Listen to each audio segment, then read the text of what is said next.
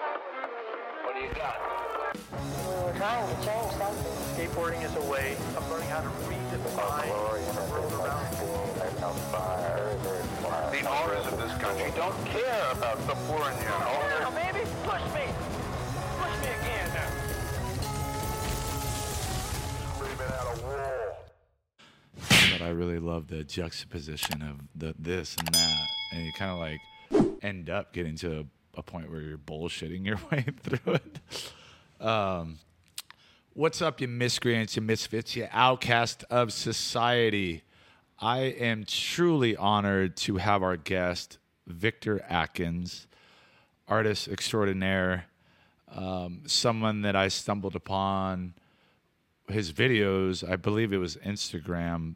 They were made for YouTube, right? Right. In, Uh, 19? Yeah, 2019. And for some reason, they just really popped out for me among the sea of content that we we see on Instagram or YouTube. There was something about your demeanor, the way that you were expressing, the way that you felt, and how you viewed the artistic expression. And also, another thing that, like for me, like was a very like focal point was you're you're older right? And you have this experience. And what what we tend to see on instagram or social media is really perspectives from um, to me like unwise unwise people people that haven't had the experience to talk about. And that was something that i gravitated towards. And i, I think because i feel like there's a disconnect especially with social media of what you know what i what i learned you know growing up is to gain experience from people that have lived it right? That have gone on on these journeys. And i knew just right away from looking at your videos that you were someone that has lived it. And now you were sharing it. And you were sharing it in a way that was i think meaningful for people like me. And uh, how did you end up doing those videos what inspired you to do those videos Well, first of all, don't confuse gray hair with wisdom. right It, it's just, uh, I tend to be very introspective, so it often can sound like wisdom, but uh, thank you. Um, it was really not my idea. Um, one of the people that I work with wanted to get some of the things that I think about and I'm obsessed about out on the air to uh, have a conversation, a broader conversation with uh, a wider age group, uh, to share some of the life experiences that I've gone through from, you know, my early life to to where I'm now. So talking about your earlier life, your early life, I don't know too much about your early life and where you grew up and how you got to the point of getting into art. Can you give me a brief overview of, of yeah, your life? sure. Um, I I grew up in New York, uh, in the Rockaways near the beach. Uh, my early years were nothing to write home about. Um, I was a kid. uh, I, uh, my, my, my interesting part of my life really began uh, when the drug culture hit uh, the beach community in the 60s. And uh, I started to see a lot of people dying uh, from from the more toxic uh, drug use, if you will. And uh, I had to make a choice: do, do I want to live or do I want to go down the same route? How old were you around, uh, around I was in my early twenties, you know, and I, I didn't know what I wanted to do myself with myself. I'm sorry, and uh, I kind of liked to draw, and I liked the art world, and I had a lot of friends who went to um, the School of Visual Arts in New York, and um, that just seemed like a better alternative than either sticking a needle in my arm or jumping off a building. So, um, yeah, I choose life. I still choose life, but it was really in art school that I, I really found a, a passion or a heartthrob that I, I could identify at that point in my life as uh, who I am and, and what my purpose might be. Do you remember the the moment when you really started feeling connected to that? I was almost on day one. You know, I was treated like an entirely different human being. You know, the the art world is, um, especially in, in, the 60s and 70s, was somewhat in the avant-garde mode where uh, everyone was welcome. You know, the, the freakier the better, the the nerdier the better. It didn't matter who you were. It was just if you're willing to be part of, if you're willing to accept this is what's happening, and I've got something to add to it or take from it, and uh, it was a much different atmosphere that, than you know uh, a small high school community in, in, in the beach. It was uh, very insular there, very expansive in there were, you know, I, I would say that when I moved to the Lower East Side and, and started going to art school, that, uh, yeah, that was really the major turning point in my life. What was the art scene like at that time? What was what was the energy? What was really going on at that time as far as exploration? You know, when I started art school, the art school, which is pretty famous now, the School of Visual Arts, was not an accredited school. So it was more or less a party school for, for artists. Um, and th- that was just about everything that I needed. You know, at that point in my life, I could continue to do light drugs, you know, continue to smoke a lot of weed and uh, just uh, party and, and go home and paint. So my life became about a mix of, of exploring art and exploring social activities and exploring a social community and uh, it, it, had exploded, but the art scene had exploded, uh, you know, with Warhol and, and uh, Basquiat and, you know, the Studio 54 thing. And in the beginning, I was in the peripheral of that. You know, as a young art student, there was more of a localized community. But I think in the um, in the 70s, I moved to Soho, and, and that's where I was really immersed in it. Um, art was everywhere. You know, you walk across the street, and the best galleries in the world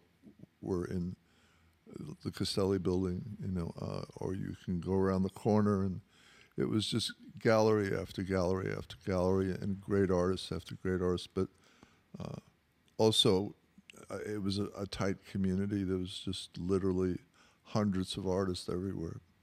Looking looking back on it, what what do you think was really responsible for the art explosion? Because prior to that, right there, there, there wasn't there that didn't really exist in the capacity that it ended up being, and then now carried on over into now, and of course being connected to, uh, you know, commercialism as well. But when it initial in the infancy of it, uh, it wasn't that necessarily. But where where do you think that that came from? Well, historically, um, like the abstract expressionism movement that really started in the 1930s, which I wasn't there for, mm-hmm. but or the 40s or the 50s.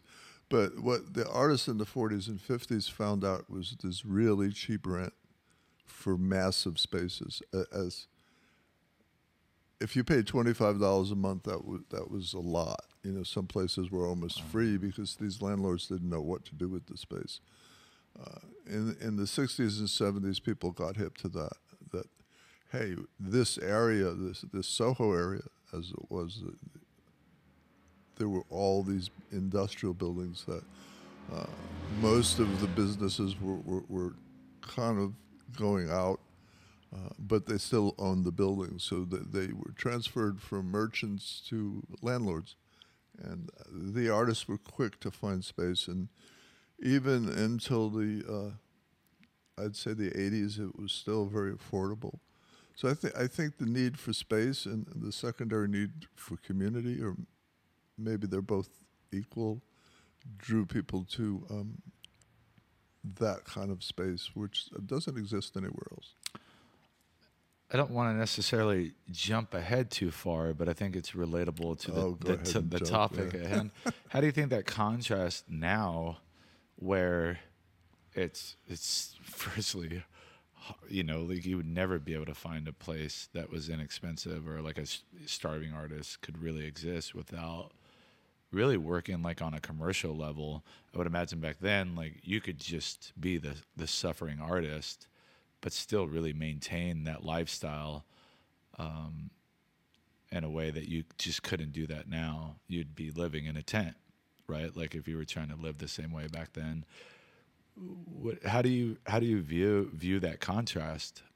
Well, yeah, that's true in LA for sure. I mean, if you want to live in Iowa Yeah. and and be in a very teeny community of maybe you and your family, um, right. you you can maybe live for less than LA. I, I think it's, it's a given, but I think the problem w- with being an artist in New York or LA or Chicago, one of the bigger places, is it goes back to to money. You know, it goes back to the ridiculous amount of monies people charge for these spaces.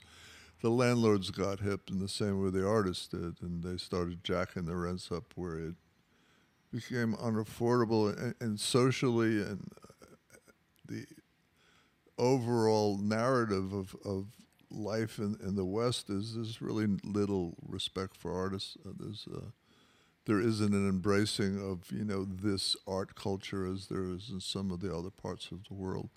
So uh, it it's monetized, and and if I can make money from you, fine. And so I, I think what artists are forced to do, in the same way we're forced in some situations for the 20 and 30 year olds to uh, find shares. So now we see large spaces cutting up into uh, even like we, we, work spaces or just uh, somebody will run a big space and make three pace spaces out of it. So it's it's very very different. Unless you're very very successful, um, you have to work in the confines of, of what's available. You know, uh, something like a 400 square foot space, which is not very big for, for a painter, in a place like Vernon, which is on the edge of uh, the art district, is two and three dollars a square foot.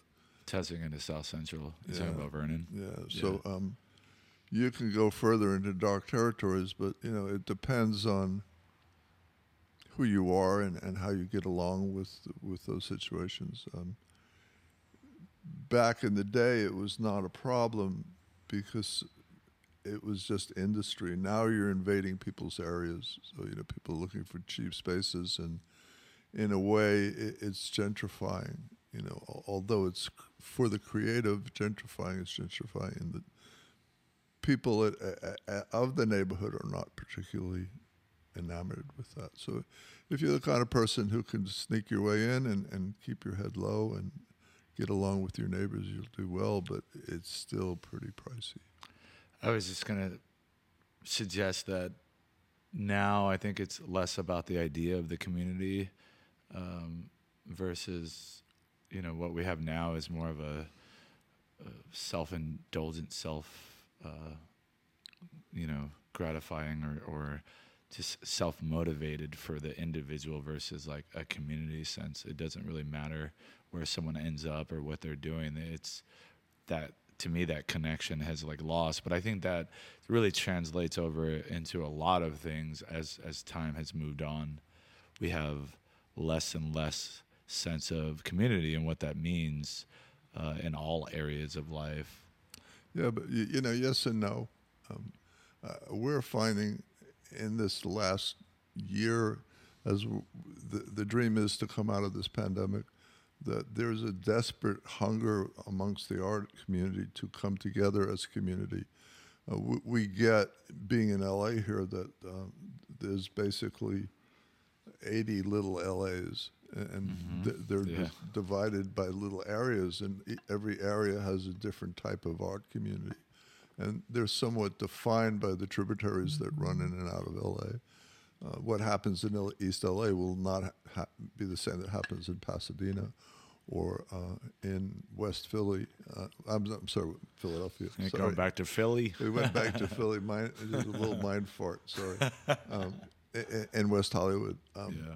So we're finding, you know, just as we go to some events, uh, especially now that we've moved into the film world, we're finding there's a real need for community. It's just more work than if you have 20 people who are your neighbors. Oh, big time. So jumping back, we went forward a little bit. Let's go back to. I want to talk more about how you got into painting itself. So when you first went to art school, you didn't necessarily have that passion for painting, or was it something that was on your radar?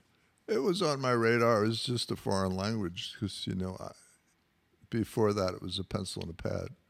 But um, And did you have any idea of the the history of painting or like current painters? I, I learned as I, I dived in. You know, I, I'm a pretty passionate person. So if I'm going to do something, I, I'm going to dive in. So I, I- again, being in New York at that time, there was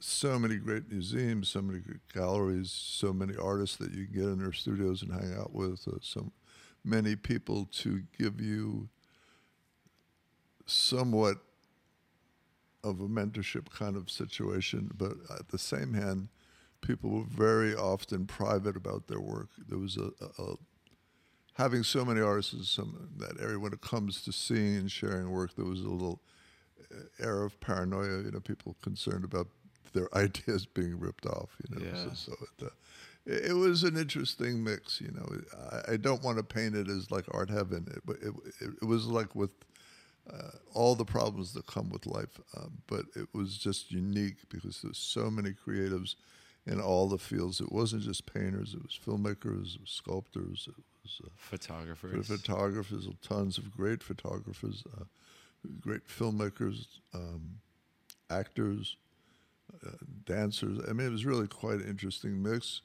Uh, the performing garage was there. Um, there, improv- improvisational theater. Um, just everything was there, you know, and you would often see like John Lennon walking around, or um, Wow.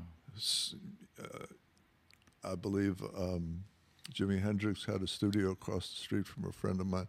So it, it drew everybody, you know. It was kind of the place to be and the place where, where art art was happening. So when did you get to the point?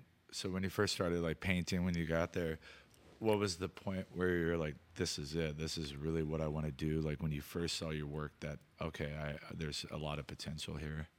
Oh, when when, galleries, even before I left art school, said, "Yeah, we'll show you," and then people bought, st- yeah. How was that? Like, what was that process like?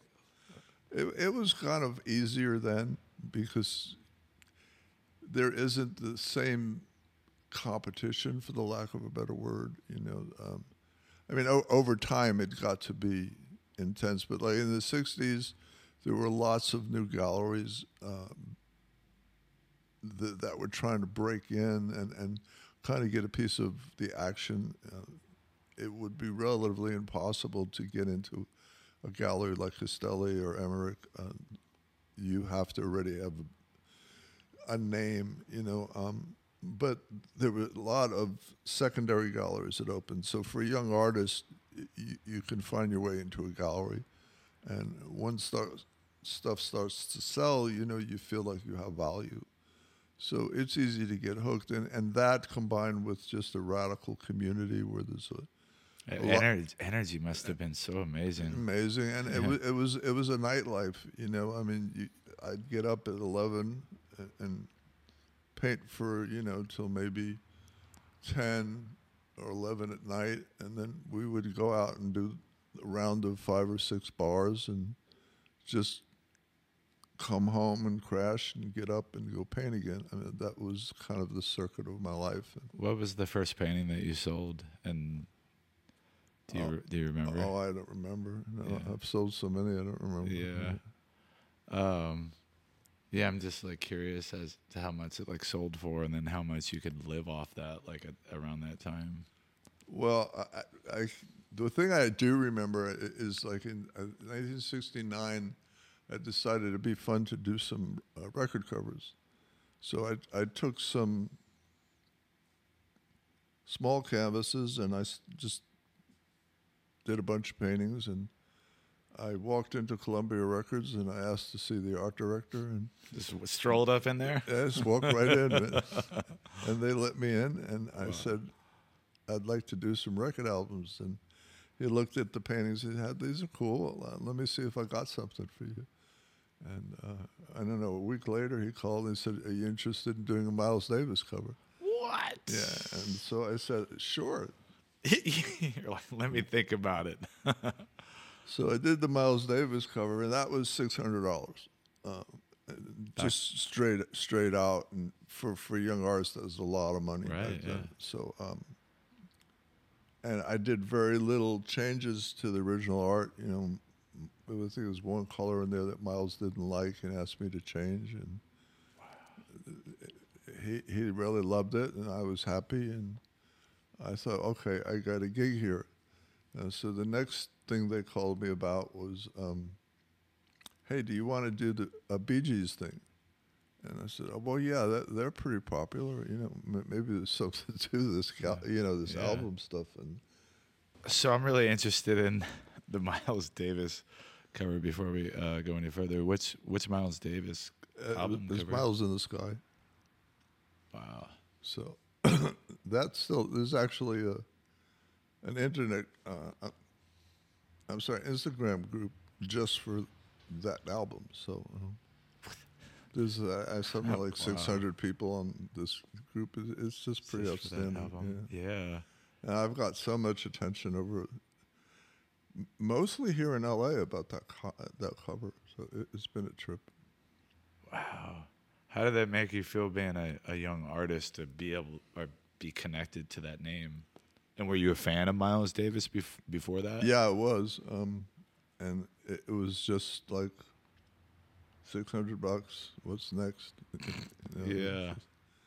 It. Uh, I would have sat in that feeling for quite some time if that was if that was me, but I I, you know, I, I just was about work. You know, I, I've always been like worker bee. Uh, I, I don't get. I get somewhat googly eyed and, and, fan fan love, but but not overwhelming. You know, I was invited to sit with. Uh, and and uh, let me back up. I knew this really well known French photographer, and uh, he was friends with Paul Abbie Hoffman and Paul Rubin, uh, which the the extreme radicals of the day and uh, they were going to have a sit down with, with John Lennon, and uh, so Ja- Jacques said, "You want to come?" And I went, "No, not really." I mean, what the hell am I going to add to that Yeah, conversation? right. you know? Okay. Um, I, I'm not a radical. You know, I, I probably believe in a lot of the shit that they're talking about, but um, I, that's not my thing. I, I'm I'm an artist. That's what I do. Uh, that's where I found my passion. That's where I found my heartbeat. And so uh, there's plenty of times where you know we sat down with famous people, somebody having lunch at the corner cafe. With, uh, this uh, one at one instance was uh, this guy David that I knew was sitting with Lauren Bacall and uh, said, "Hey, come sit down and have some lunch with us." So that was kind of a regular thing, you know. You, you, just they're people, man. And they all piss the same way, you know. So it, uh, it, it didn't really go. Oh yeah, I, I've got to be John Lennon's buddy, or I got to kind of hang out with that person. If that happened organically, it was like yay, but uh, it wasn't Yeah. a drive. Yeah, there's only like two people that I'd probably nerd out on. I don't know so much anymore. It was Woody Allen before, but I don't know about that now. Yeah.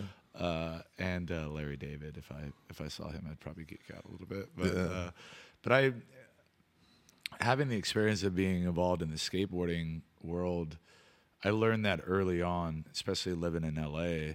You'd see pro skaters like all the time, and then when I owned my skate shop, I was meeting people that I was like. uh, Is it tight? Yeah, it's just like pressing on my glasses. That's what happens to me too. Like right now, the pressure is just like here. But I've I listen to. I use these when I do my editing. Um, but uh, you can, you can probably take them off and because you don't need them to. Yeah, if I you can could take them off, off. that'd be Yeah, cool yeah, because it's yeah. what it does is it digs the um, the ends of these things. Oh no, I know.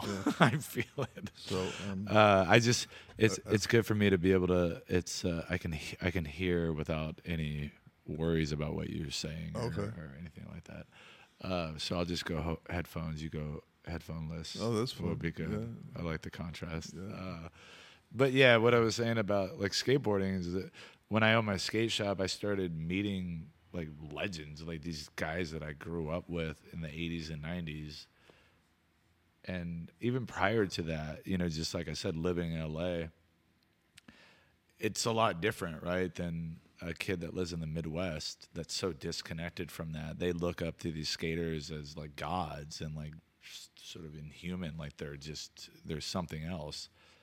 But you, I learned from an earlier early stage that they're just people, and so that really started like carrying over into like everything and how I how I went about it. I'd like to get back to your approach. Ian MacKaye of Minor Threat had did an interview and they asked him about, you know, if he followed how many record sales they got or anything like that, and he's he just uh, he kind of shook his head and said, "No, I, I just do the work. I just do the work, and I'm not really worried about what the outcome is. If I'm just focused on doing the work." And that that's the process that actually makes me happy. It's not worrying mm-hmm. about other things. I'd actually learn that as, and I'm still learning that. But I really like that mentality because I think you're a lot you you are a you're able to be a lot more consistent with your work if you're not always worrying about what's going to happen with the work after. You're just in the like you're in the moment with your work. Is that something that developed for you? Or that was just innate? I was just thinking the best way to answer that. Um, the work itself has a heartbeat. You know, if we're connected to the idea of being a maker, um, we, we have a heartbeat that connects us to make something. That makes sense. yeah the wh- where we live and where we work, we begin to have a conversation with, and, and so the exploration for me is to be concerned, not to worry, uh, to be concerned about craft, to be concerned about storytelling, to be concerned about putting forth a positive message into a pretty dark world. Um, so my, my obsession is is more of being a, a, good storyteller, to to uh, find ways to improve who I am as a person, what drives me as a person, what drives me to do this work. Um, I, I think for the last 15 years, it's impossible for me to do anything that there isn't something bigger than myself driving this work. So if there's something bigger than myself driving this work, there's really uh, nothing to worry about. So I, I look at the idea of being a maker as a gift. So you know what's cool is is oftentimes people give us a gift like a shirt or uh, a gift card to some goofy restaurant and you know, maybe for the restaurant we'll use it once or the most times it will sit in the drawer and the gift goes unused. But a shirt, you know, it, it's kind of usually something you'd never wear. And uh, it sits in the closet and it has no use. But w- when we give these kind of w- heavenly gifts, if you were, whatever you believe in, it, when, when you're gifted with the, the joy of making, uh, it no longer becomes a pressure, it becomes an involvement. And so we learn to honor the gift and, and make well thought out, well invested use of that gift, not to take it granted. And so uh, the, the work becomes about honoring a gift, not being a worker. It's so interesting to me that you bring that up because just recently, something that I created, I created for somebody else, and it was done in a different way than what I guess I usually create because it, it came from more of a place of love because I've like had these deeper connections and deeper understandings with this person. So when I was creating, I I didn't think about what the outcome was. I just was so invested with whatever the feeling that I had inside, and then it it came out. But the fact that for me, I put my energy into that and this creativity, and then the person's response or what they got out of it was tenfold than me sending a card or you know what I mean with some writing that somebody else or something else that somebody created. Um, but that really com- I was able to tap into something else, and sometimes I do that, and then when I'm shooting photos with my daughter, for example, I usually will create like for me like really beautiful pictures and it doesn't really matter what the response is or, or whatever it is. But then i've noticed that people gravitate towards when i'm i know when i was in that moment of taking the photo it was pure connection to whatever the subject or whatever it was that i was taking a picture of and i know when it's been more maybe contrived or thought about and, and not as connected it's not it's not conveyed in that way of coming from a place of just pureness or love or or, or whatever. Um, but yeah when you talk about that that that source um, did you have did you have that as a younger artist No, uh, you said the last 15 years that it really started hitting differently It was there, you know. It, it was like an itch. You know, it's an itch, and you know you can't get at it. You don't know what it's about. And Too abstract, Mm. Yes. somewhat annoying, but it's there. Know. um, it's been really in the last 15, 20 years that um, th- that kind of ache to to explore the mysticism of life uh, began to become recognizable, to uh, be gr- almost gr- something that I could actually grasp, uh, or at the very least explore. And um, it, was, it was just a great freedom and a great agony. Um, because we have to forget a lot of I, I can't talk for you. I mean, I have to forget a lot of old thinking. You know, I have to uh, just uh, start working on, on making new new neural pathways. You know, the old ones just don't. You know, they're invested in, in making my life like shit, mm-hmm. and, and and so I'm finding things that are, are bringing me joy. And I want to go back to what you said. You know, like love is the universal language. All all hearts gravitate towards love. When when we make when we, we make from a place of love, when we make from a place of a connection of greater than ourselves, as a photographer, when you photograph another person, if if you see that person through the eyes of love, one thing's going to happen. If you see them uh, just through the eyes of a good technician, another thing's going to happen, and the viewer will know that intuitively. So when you photo the pictures I've seen of your daughter, you know they they have an inner life in them that wouldn't be there if you're just ca- trying to capture moments. Uh, what you're doing is you capture moments through that lens of love, and you know I believe that's what makes storytelling special. so for myself that wasn't always the case of wanting to create or or do things um, from that place i always especially with writing you know because i would write a lot of poetry as well and I always felt that i had to suffer in order to create um, create.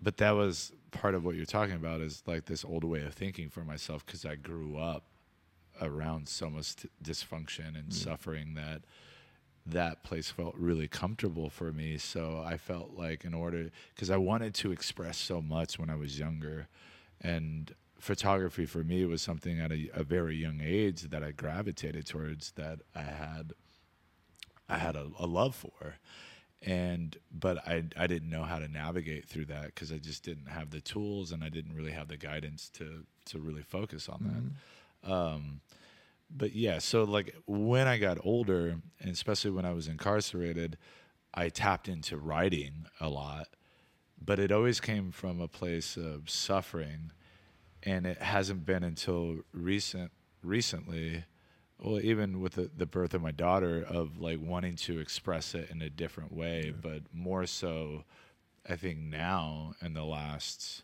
few months for myself i just it's it, it's coming from such a different place and I, I feel like i've tapped into something that maybe that is what you're talking about. Uh, yeah, I, I, I hope so. You know, I mean, it's a great place to be. The um, it's it's you know the, all hearts generate towards love. It's really that simple, and and when we can touch that, we come near that. You know, something special will happen. So, what do you think you were? What going back to the question, where were what were you creating prior to that? Were you just, um, yeah? Wh- Where do you think that your creation was coming from, or um, that expression of how how how does it differ from than what you're experiencing now? Uh, well, I, I think it, it, certainly from passion. You know, the, the thing about uh, makers is depending on your medium. Um, you know, I, I, I get inspiration through my eyes. You know, so seeing things we want we want to make stories. Uh, the, the difference is is when we make on our own energy, we're always reliant on ourselves. So if I'm constantly working to work, if I'm working to make art, if I'm working to make art for money and it's all coming from my own energy, um, sooner or later I'm going to burn out. You know, sooner or later, uh, people can demand things from me that I, I will bow down to um, because um, I, I'm in it for th- that approval. I'm in it for that success. But for in my life, you know, I, everything I, I, I do is is I, I conspire with God. And what does that mean? Conspiring with God. It actually means to breathe with God, is the actual translation. So I, I feel like, you know, in Scripture, uh, it talks about God being our co laborer, our co partner. So that's a radical thing for me the idea that I can sit down in my studio with God and ask for advice and ask, like, just as you were sitting here with me, and, and I would ask you, well, what do you think about this? And, to to have ears to actually hear, and, and and a voice to actually have a conversation, um, and not be reliant just on self, but be reliant on a conversation with a greater power. So for for me, that that just makes me hungry for more of the conversation, for more ways to tell story, uh, to to you know, again, these days, for now anyway, to move outside of making paintings to, to making film. Um, but I, I want to talk to you about suffering for a minute. You know, it, it's the same thing with suffering. If, if you write about suffering from a suffering place, you get one sound. But if you write from uh, suffering from, from a place of finding even the the joy that came out of your suffering. So if if if if you find a place of of of peace in your life, we should never avoid our suffering because it what brings us to the place of peace. Um, so then we can really tell our story for, for from a, a, a dynamic, powerful point of view. Um, when we have stories about suffering, I don't want to invalidate them at all. Say that's not such. You should, you should just write. What you should, you should just paint. You should just do it. You know. Uh, but what I'm suggesting is you should find something bigger than yourself and a bigger reason to do it. But whatever your life story is, don't ignore it. Just find a way to tell it with with, with um, that love language. So it's interesting. I had a conversation uh, with my mom right before coming over, and I had actually come to that realization and expressed it to her because for like a really long period of time, I, I blamed circumstances. I blamed the way that I grew up uh, for me going through so much suffering. And she was talking about how I'm always uh, I'm always involved in something. I have a lot of different things going on, always, and I love it. For me, it's how how for me it's how I should be living my life. Uh, not really necessarily identifying with one thing that limits me to that one thing. Like I just I like I want to experience everything. And I, I came to the understanding in that moment though, and I had never thought about it. It was because of the way that I grew up in that dysfunction, uh, not knowing, you know, or or ending up in places, right? Like because we couldn't afford to live, we had to go move over here. If we didn't have enough money for food, we had to go like dig in trash cans for recycles. Uh, I mean, the, the the list is endless. Sure.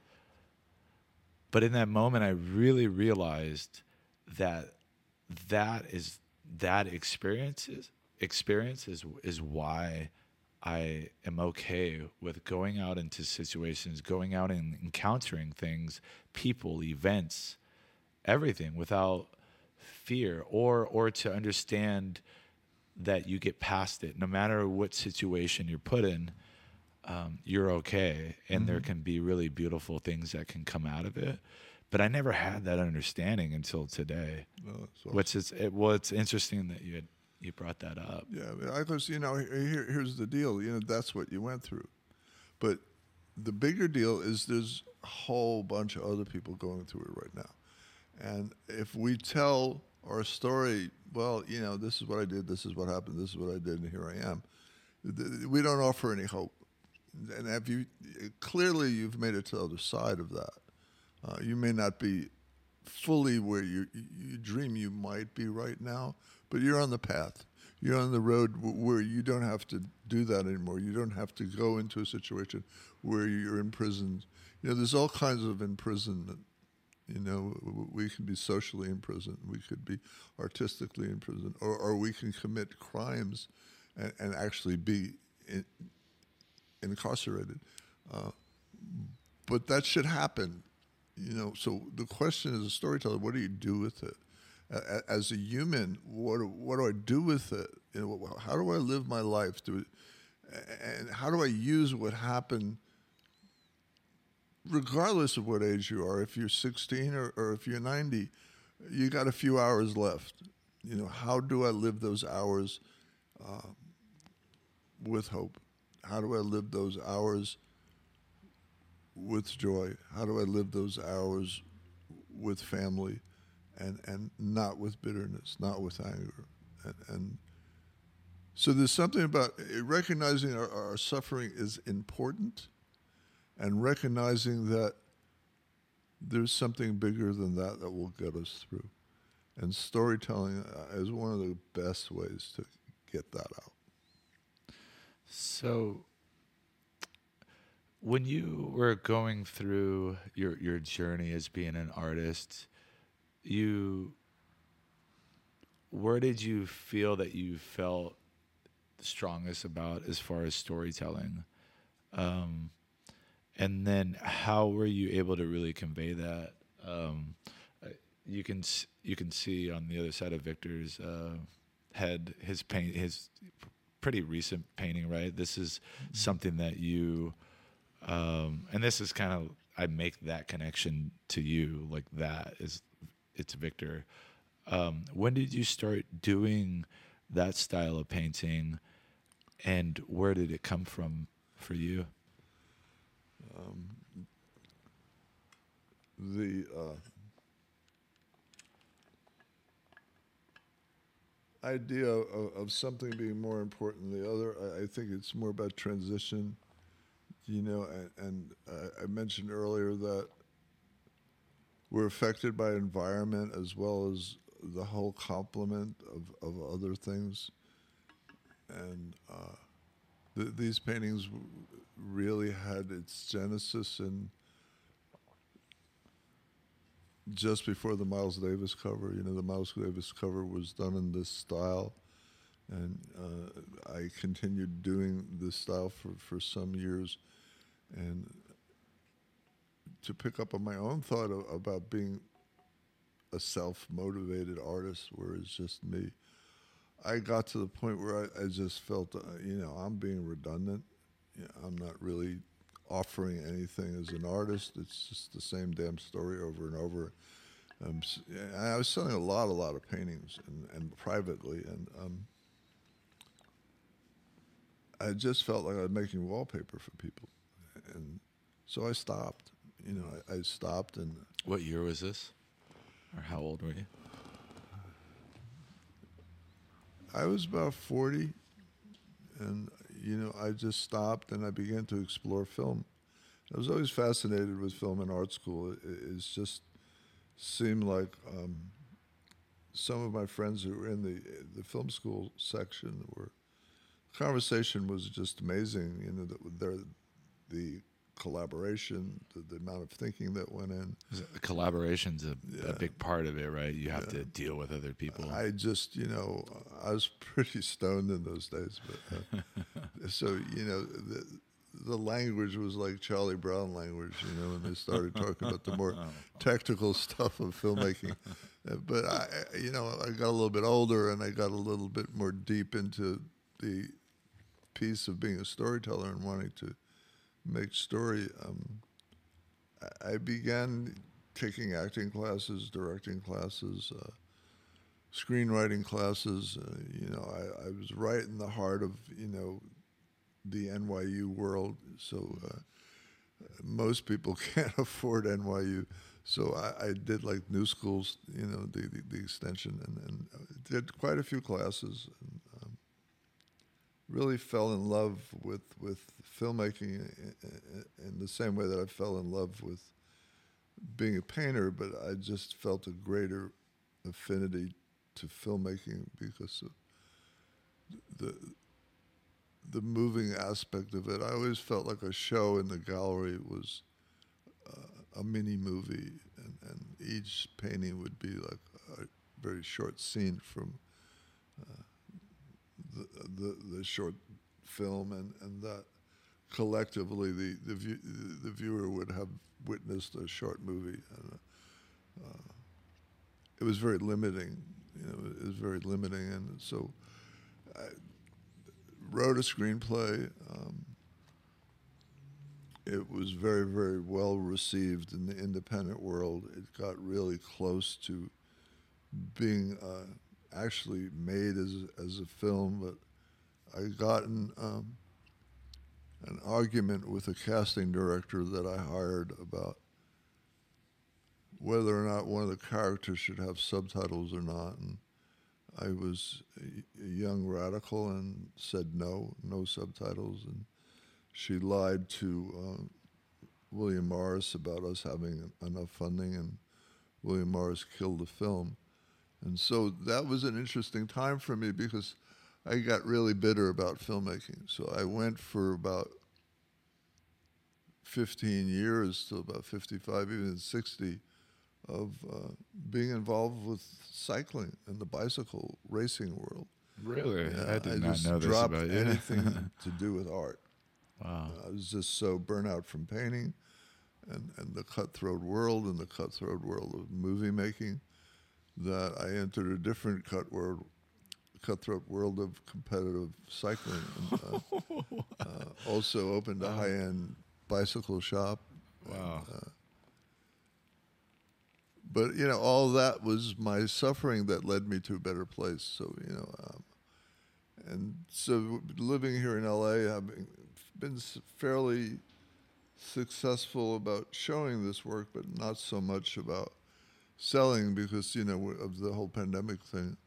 Um, actually, you know, just ironically, I've we moved here from the East Coast four years ago, uh, closer to five now, and all the paintings that I've sold, except for one recently, have been back to the East Coast.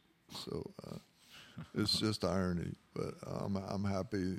I'm happy people uh, have them. They're in good homes, and we made a little bit of money from them. But um, just in in the pandemic and, and in the lack of access to galleries and so many galleries closing and so many that were left open, you know, it became more competitive and more difficult. And uh, you know, the few galleries that I had group shows with, uh, you know, they didn't know where they stand, and they started doing virtual shows, which really was a big bomb. And uh, so I I picked up that screenplay from 1990, and uh, I rewrote it. And uh, you know, now we're in the process of developing it uh, as a feature again, and doing it independently, and raising money privately, and. Uh, So, so what brought you back to that, to wanting to do that again, pick it up after all those years? I, I, I don't know. You know, I just felt intuitively I'm supposed to do this. I, you know, I don't want to freak your viewers out, but I often hear from God whispering in my ear, and I feel like He asked me to pick it up. That it, it's a valuable story, and uh, you know, I have a time of quiet where um, I felt like my LA story for the paintings had reached a real I, I I'm back to well, if I continue, I'm going to be making wallpaper. I'm, I, I Back don't. to the same place you were in. yeah, Before. well, I, it wasn't until the last painting I made was just in this black series. Uh, I really loved it, and I felt that I hit the pinnacle of, of what my LA story was.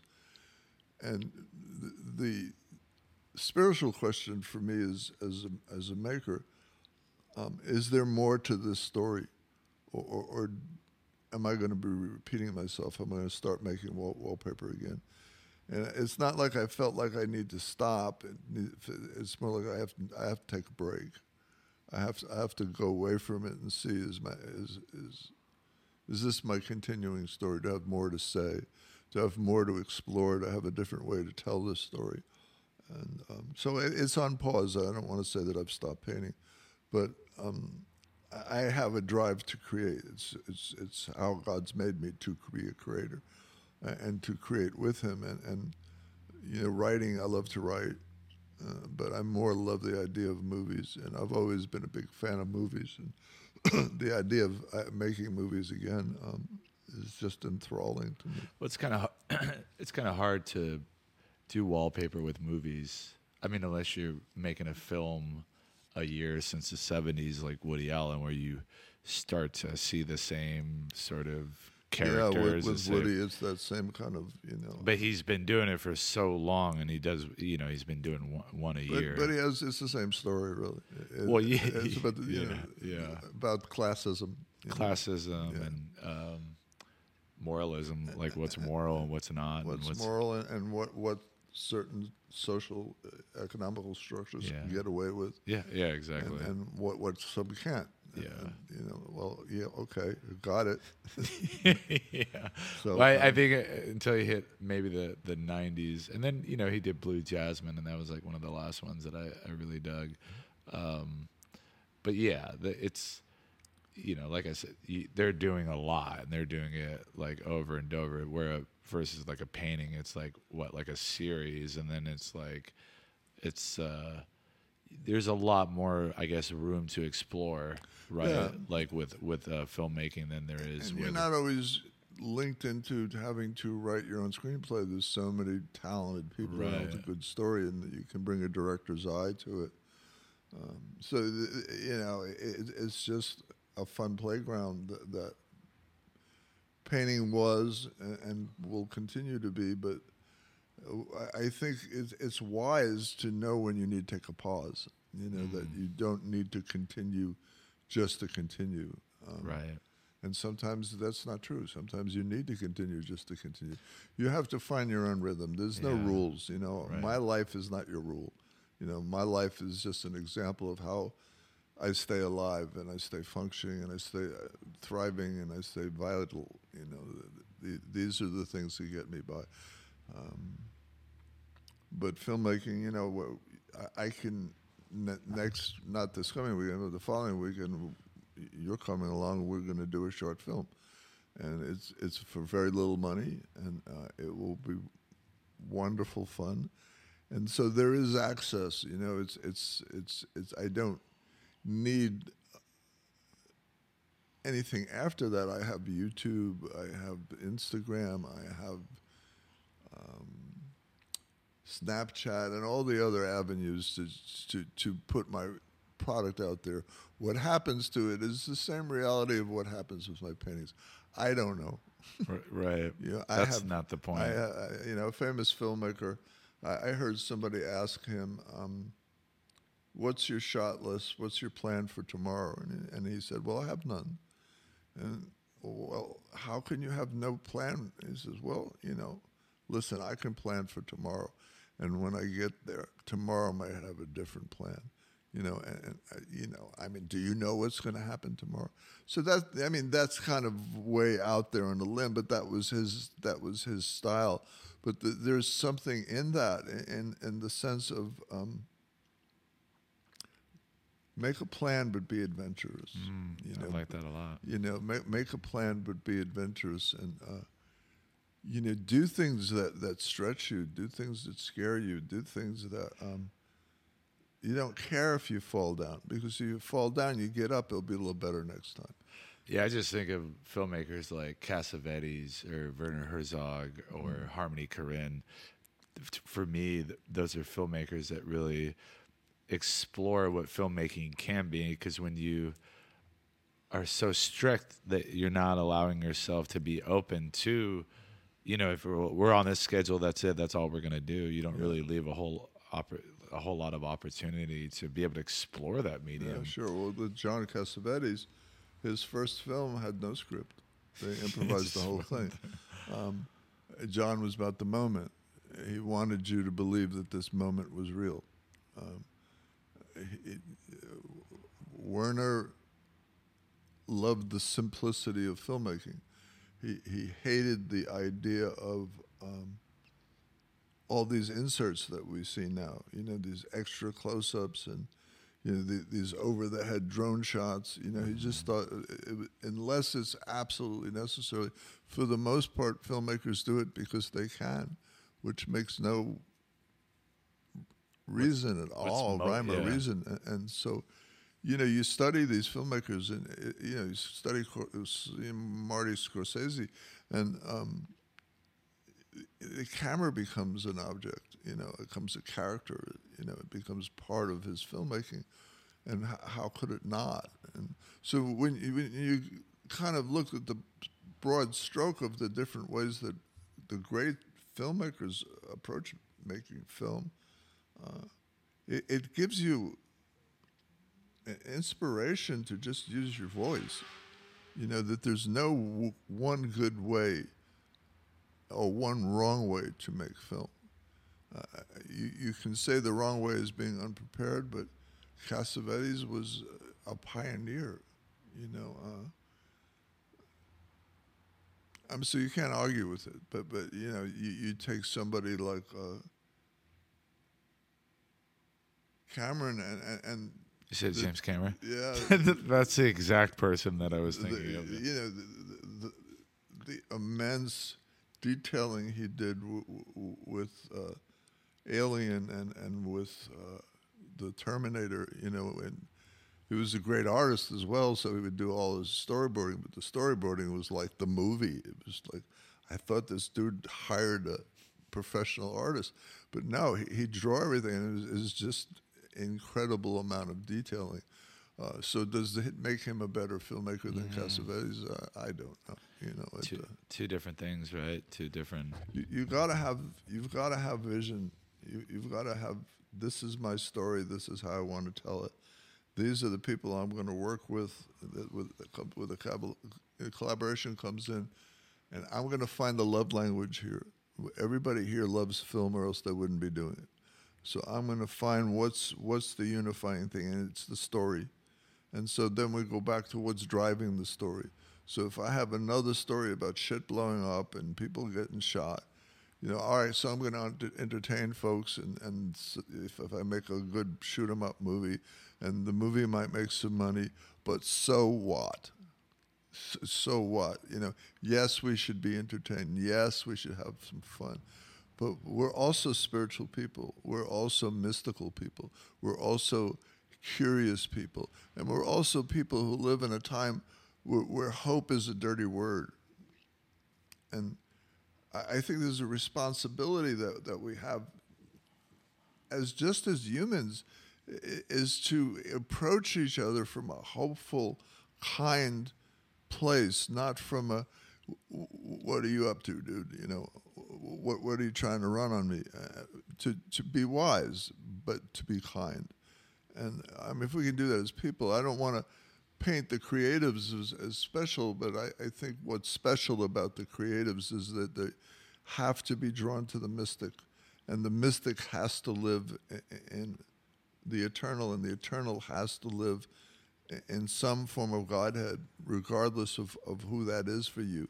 And you know, I'm I'm not here to tell anybody that you're right or you're wrong. You know, it's between you and what you believe in, and you you have to find your own peace. You have to find your own solace, and you have to find the strength and the courage to tell your story, whether it's to your family or whether it's to the broad community of, of culture.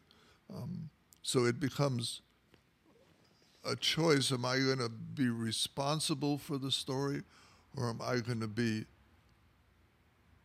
a person who gives you one honest uh, moment? If I can give you one honest moment where you can relate to that and you can walk away to, with the thought that, hey, there's another side to my own personal story uh, by what I see. Man, I, what else can we do as humans? But Maybe I was. Maybe most people don't look at themselves as artists because I, I just look at. I think we all are on a certain capacity, right? Like you're talking about family. You create you create a family, right? You it's I, really Think, I think that's the point. Let, let's debunk the, the artist thing. There, Yeah. we're all creatives. Mm-hmm. We're all creatives. We all do things in a way that we can do them, which is not the same as anybody else does. And, and we get through life by being creative.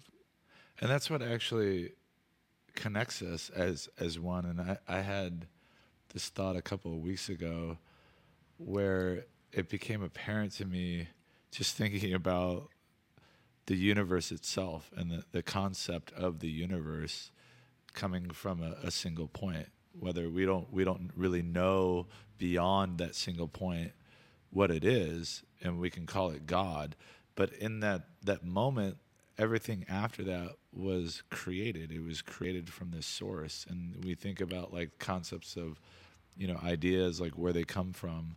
It's just this this moment that happens and then it expands on that moment.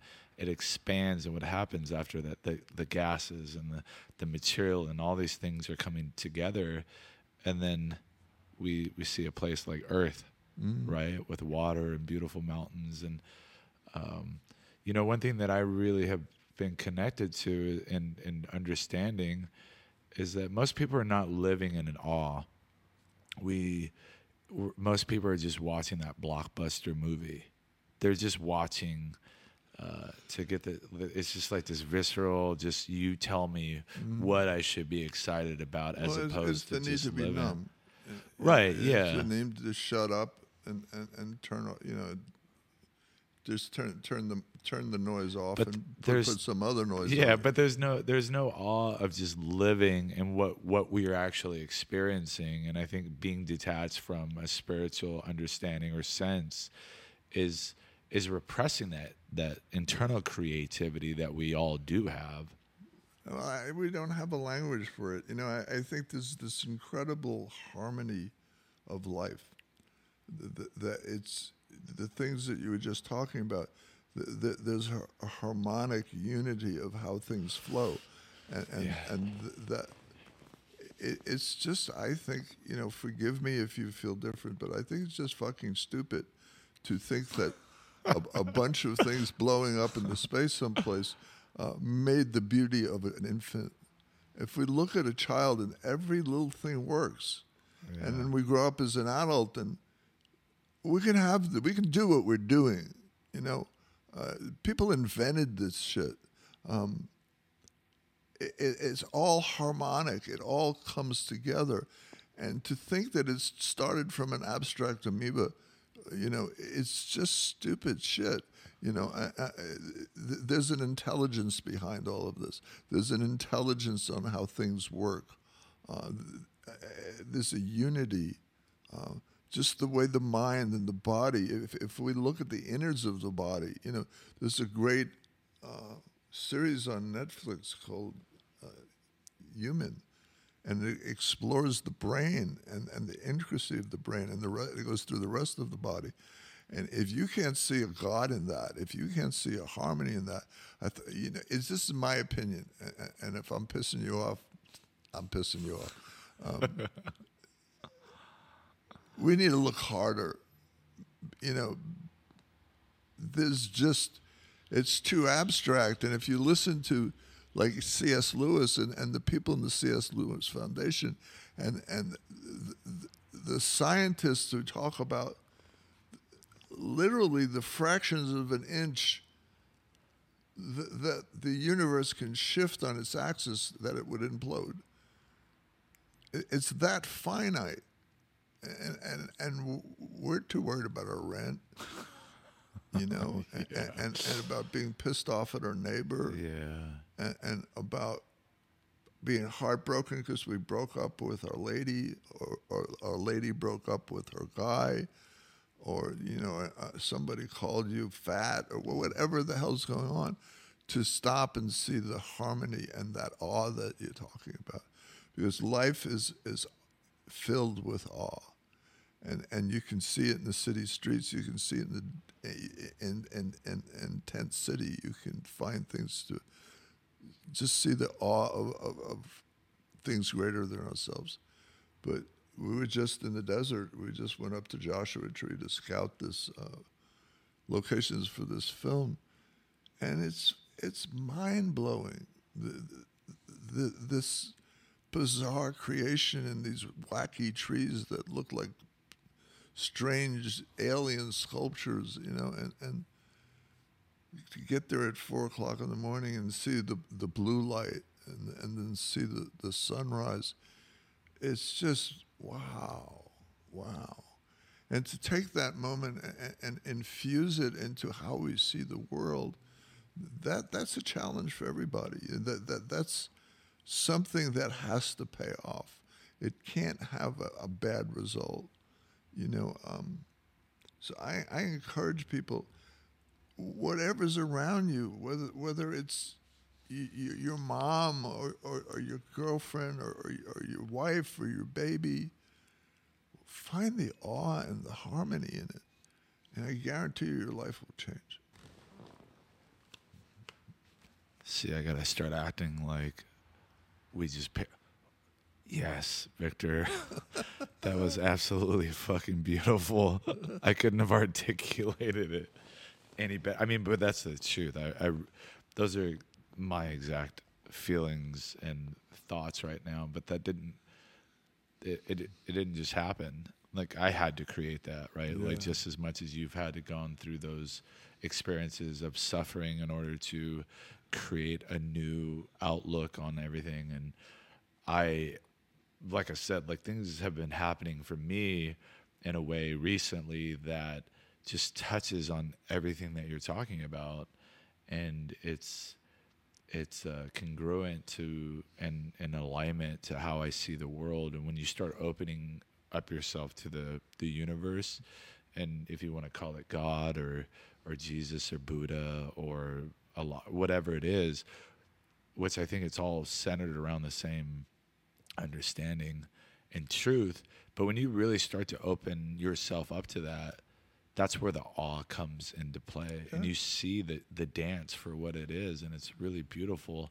Um, we're gonna wrap up because I know that um, you have to take off, and I really appreciate your time. Sure, my joy. Um, Thank you.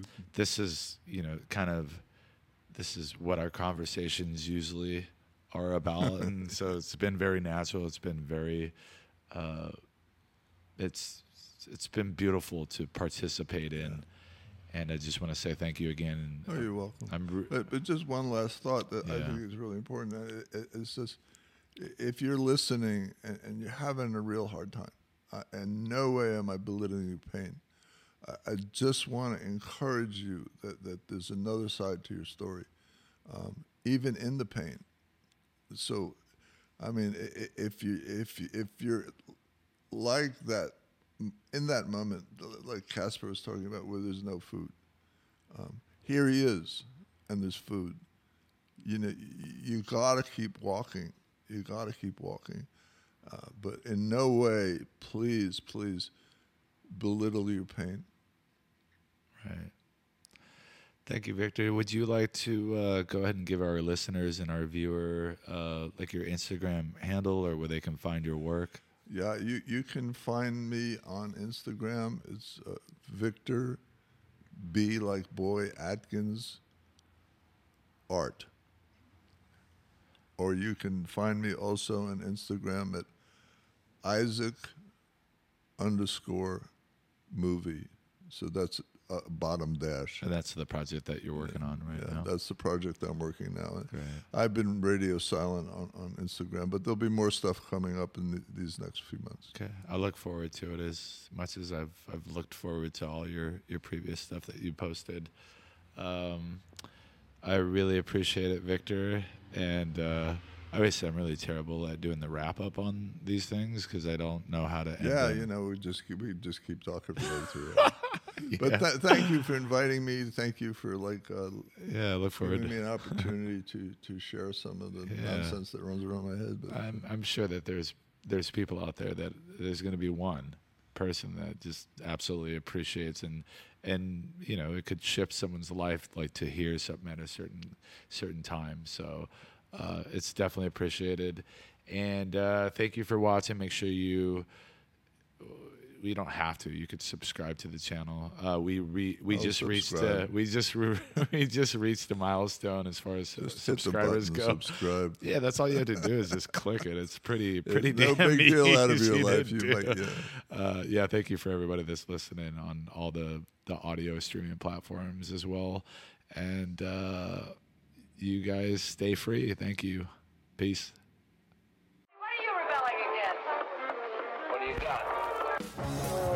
Skateboarding is a way of learning how to redefine the world around you. The owners of this country don't care about the poor and know,